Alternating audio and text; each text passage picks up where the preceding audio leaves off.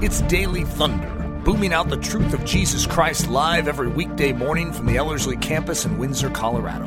To learn more, visit Ellerslie dot com. If you have been following this series, you'd notice that uh, I've been... It's actually not me. It's Leslie has been speckling in some additives uh, into the series. We're usually calling them sort of half messages, like uh, zero point five, like you had message, uh, what, two point five and three point five. And uh, if you said, why did you do that? Well, it's because I already had mine numbered, and then we decided to add Leslie's in as an additive, so it made it a little tricky to change my numbering after I'd already filmed them. So that at least explains it, and it's been really fun having Leslie's pieces added to this. So if you haven't heard those, I would highly encourage it. Uh, but so I'm going through, and I'm I'm building sort of some uh, raw materials of what makes up the brave Christian life. I think it's something that all of us are in such desperate need of right now, in a time period of history where it seems like the moorings are failing, the pillars are falling, the foundations are being rocked. This is the hour we're built for as believers. And this is going to be a strange one at first, because when you talk about being brave, what does mercy have to do with it? And this one is called Getting Mercy Strong. And, you know, the last one was strategically clever. And what does being clever or being strategically clever have to do with being brave? And yet it does. They're, they're ingredients that play into something bigger. And when you are ruled by mercy instead of judgment, it is actually very, very important, because it it actually gives you a whole new strength in your arsenal uh, to change in the world. And so it's let's just walk through that. And I'm going to use one of my favorite illustrations to do this. I'm going to go back to King Alfred and his days. And if any of you listened to my series on uh, spiritual lessons from Alfred the Great last summer, what would that be? Summer twenty twenty-one, which I would highly encourage you to review. It was a very, very fun series.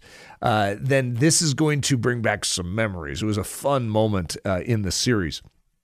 And so let's start with James two, verse thirteen. Mercy triumphs over judgment. Okay, we know the scripture, but you need to recognize this is, needs to be the statement of your soul, that in your soul, mercy triumphs over judgment. In your perception of how God relates to you, you need to know that mercy triumphs over judgments. When the enemy's whispering to you the condemnation, you need to remember that the God you serve, his mercy triumphs over this judgment the enemy is trying to whisper against you, but also in the way you approach those that harm you, the way that you approach those that have come against you. It's not eye for eye, tooth for tooth. It's actually a mercy that we have been gifted via the Holy Spirit because of the shed blood of Jesus. Grace has now entered into the storyline. It's always been there, but there was a blockage to it, and law was there to prepare us to understand the value of it.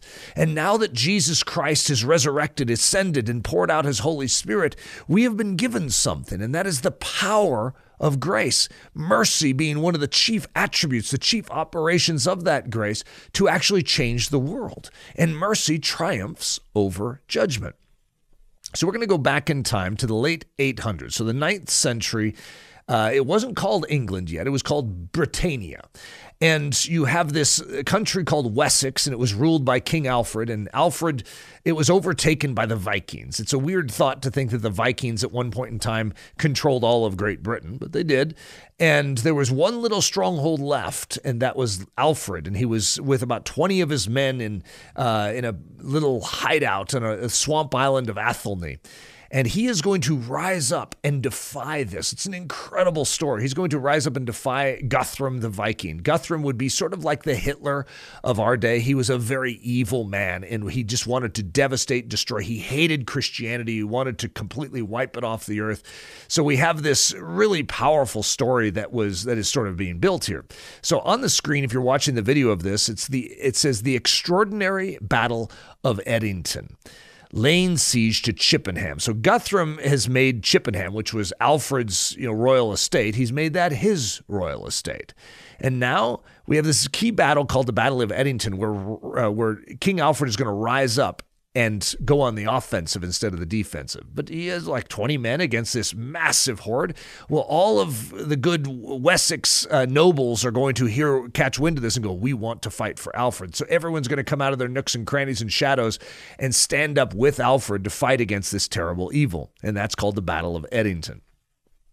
So Doctor Benjamin Merkel, who wrote a great book called The White Horse King, highly recommended, very powerful book, he said this: within the walls of Chippenham, remember that was Alfred's uh, royal estate, the scene began to look desperate. The Viking strength had been cut to ribbons at the Battle of Edington. The few surviving warriors who had managed to return from the slaughter were wounded and exhausted. The reserve troops that Guthrum had kept behind at Chippenham were too few to resist the Saxon throng outside the gate. This is an exciting moment. Alfred has somehow turned the tables on the Vikings, and now Guthrum is trapped in Alfred's old royal estate. So the bad guy is in a very bad position. Benjamin Merkel uh, continues, and if the predicament of the Danes, that's the Danish Vikings, was not just it was not already dire, the Chippenham fortress had just begun to reach the end of its winter stores, as the harvest was still many months away and the fortress had not yet been sufficiently supplied to hold out for any length of time. Uh-oh, say it isn't so for the bad guys. The bad guys are in a very bad situation here. Winston Churchill weighs in on this situation in history, and he says, Guthrum, king of the Viking army, so lately master of the one unconquered English kingdom, found himself penned in his camp. So Alfred finds himself in a situation that he hasn't felt very often, and that is in the offensive, in a dominant position where the other guy is really uh, at his whim. Whatever Alfred wants, Alfred could get in this situation. And this is a rare uh, moment uh, in Alfred's life, and no one had really experienced this on the English side of the ledger. So let me give you a list of Alfred's creative options. What could he do now that he is penned in Guthrum? Guthrum is begging for mercy. So he could do unto Guthrum as the Vikings had done unto the other Saxon kings. He could make it a spectacle. Guthrum had done horrible, well, yeah, the Vikings themselves, not just Guthrum, had done horrible things to the other Viking kings that they had captured. I mean, dedicated to them their, to their god through sacrifice and horrible things, okay? I can't even describe them. They're so bad. And he could do that. He could do it, make a spectacle of this and show that you dare invade our country, this is how you get treated. He could force Guthrum to pay the Danegeld or um, the Saxgeld. See, the Danes would always uh, get a what's called the Danegeld, which is like a tribute payment. Okay, all right, we could destroy you or you could pay us all your money. And they would exact a tribute is what it was also called. And so, well, guess what? He could do that too. Alfred could get them to pay him money. That's another option. How about this? Starve him and give him no reprieve. Let him experience the full impact of his sin. Makes sense. However, that's if judgment is going to triumph over mercy. But what if you're Alfred? Did you know that Alfred believed in Jesus? Do you know that Alfred was actually a very serious Christian who was studying the Word of God and learning the Word of God and wanting to be changed by the Word of God? Isn't that a fascinating statement? And as a result, in this situation, he's reasoning through the lens of the Word of God. How would Jesus handle this situation? So it is right here in this part of the story that something strange happens in history. The extraordinary decision is what I'm calling it, pursuing Guthrum in a way no one expected. So listen to what Doctor Benjamin Merkel says about this. If Guthrum were to be treated as the Viking kings had previously treated their conquered foes, if this humbled Danish king were to receive measure for measure, he would be cruelly executed before the Saxon troop for their evening's entertainment, and all the captured Viking soldiers would be quickly beheaded. Alfred was determined to make his victory clear to the vanquished Dane in terms that the Vikings would understand, but he also wanted to set a new example with this victory. This is an exciting story. So here, Doctor Benjamin Merkel continues, just as Ivar and Halfdan, sons of the evil Ragnar Lothbrok, these are uh, terrible Vikings in the past, had once sacrificed the conquered King Aelle to their god in the barbaric blood eagle ceremony, Alfred insisted that Guthrum must likewise be given over to the god of his conquerors. So as the Vikings had given over their captives to their god, Alfred is deciding that he wants to have Guthrum be given over to his god. Well, who's Alfred's god?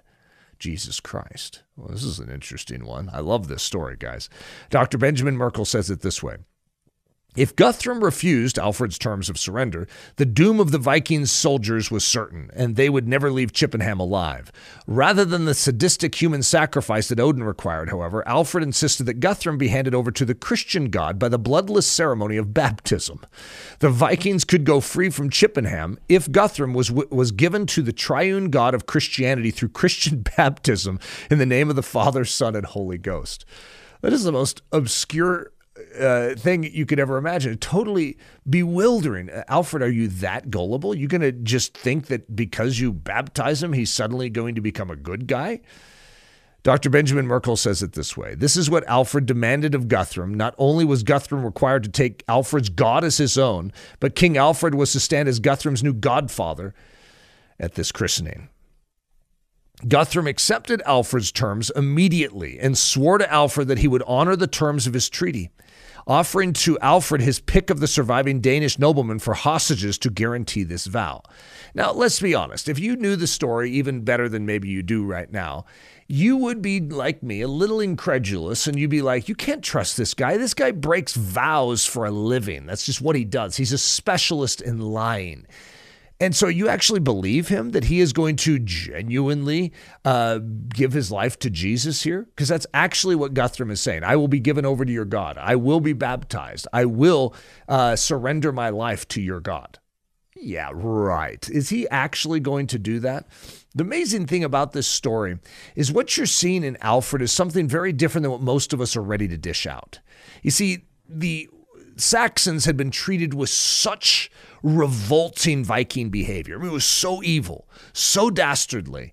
And now what you see Alfred doing is the exact opposite back.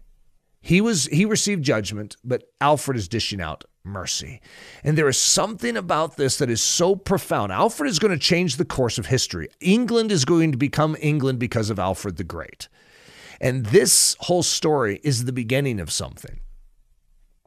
So let me ask you a question. Is it right to give a lying Viking another chance?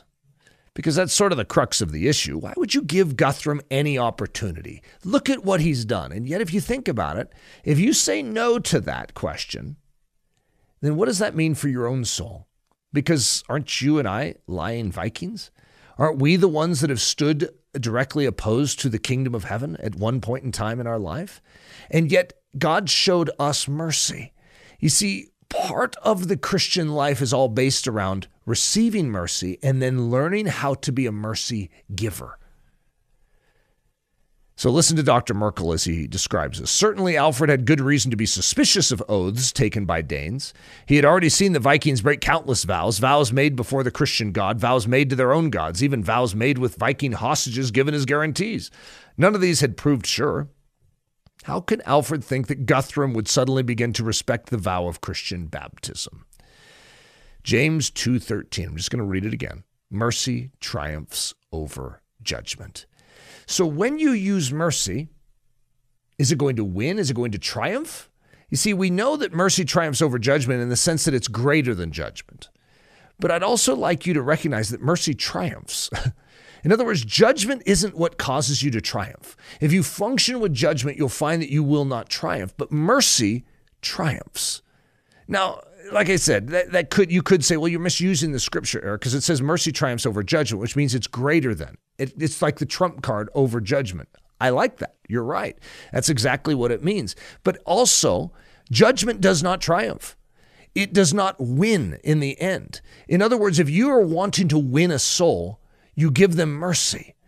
And Alfred wants to win a soul. Genuinely, he cares about Guthrum. Isn't that amazing? Genuinely, Jesus cares about us. So he doesn't give us what we deserve. He gives us what we don't deserve. He gives us mercy. Winston Churchill says it this way. This sublime power to rise above the whole force of circumstances, to remain unbiased by the extremes of victory or defeat, to persevere in the teeth of disaster, to greet returning fortune with a cool eye, to have faith in men after repeated betrayals, raises Alfred far above the turmoil of barbaric wars to his pinnacle of deathless glory.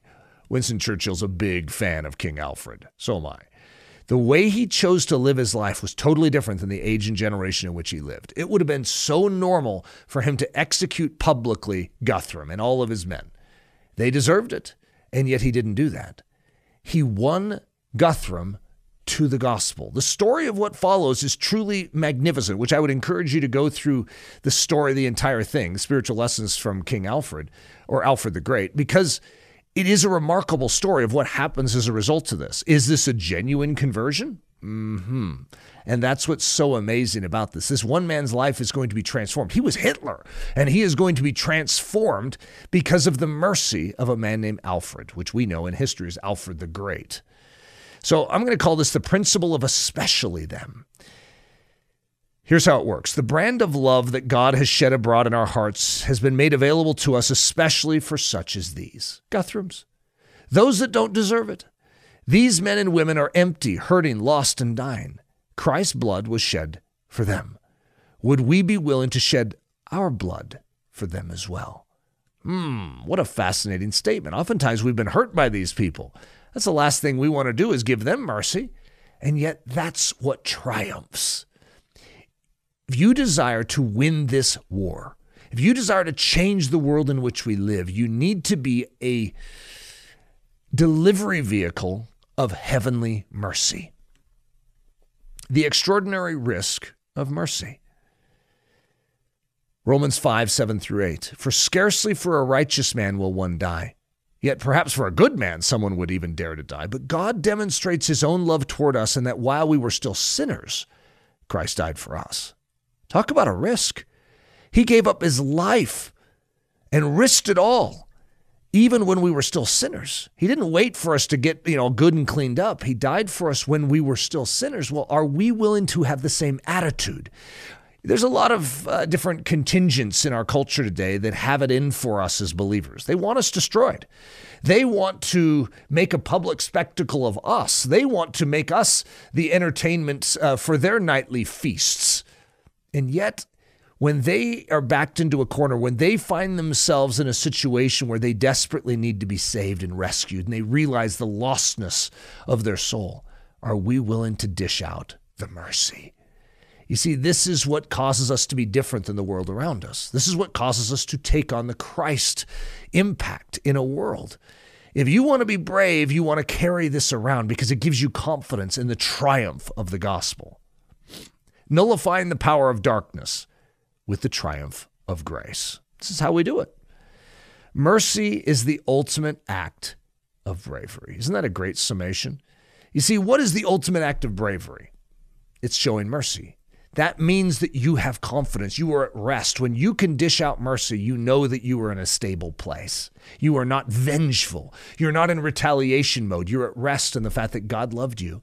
He forgave you. And so as a result, because of that sturdy foundation you have of right relationship with the King of Kings, you can give mercy to others. So I've been going through what we're calling the ten facts that make a believer brave. And so each each time I give a message, the very first message in the series that I gave didn't have one, which is why the numbering might seem a little odd to some of you. But we're building ten total. And they're all promises from God. God promises to, number one, make you inwardly doom-proof. Number two, give you a P H D in good news. Number three, enable you to take any hit the enemy can dish out. Number four, make you spiritually unstoppable. Number five, make you above reproach. Number six, put you on the offensive in this battle. Number seven, make you a master strategist in today's.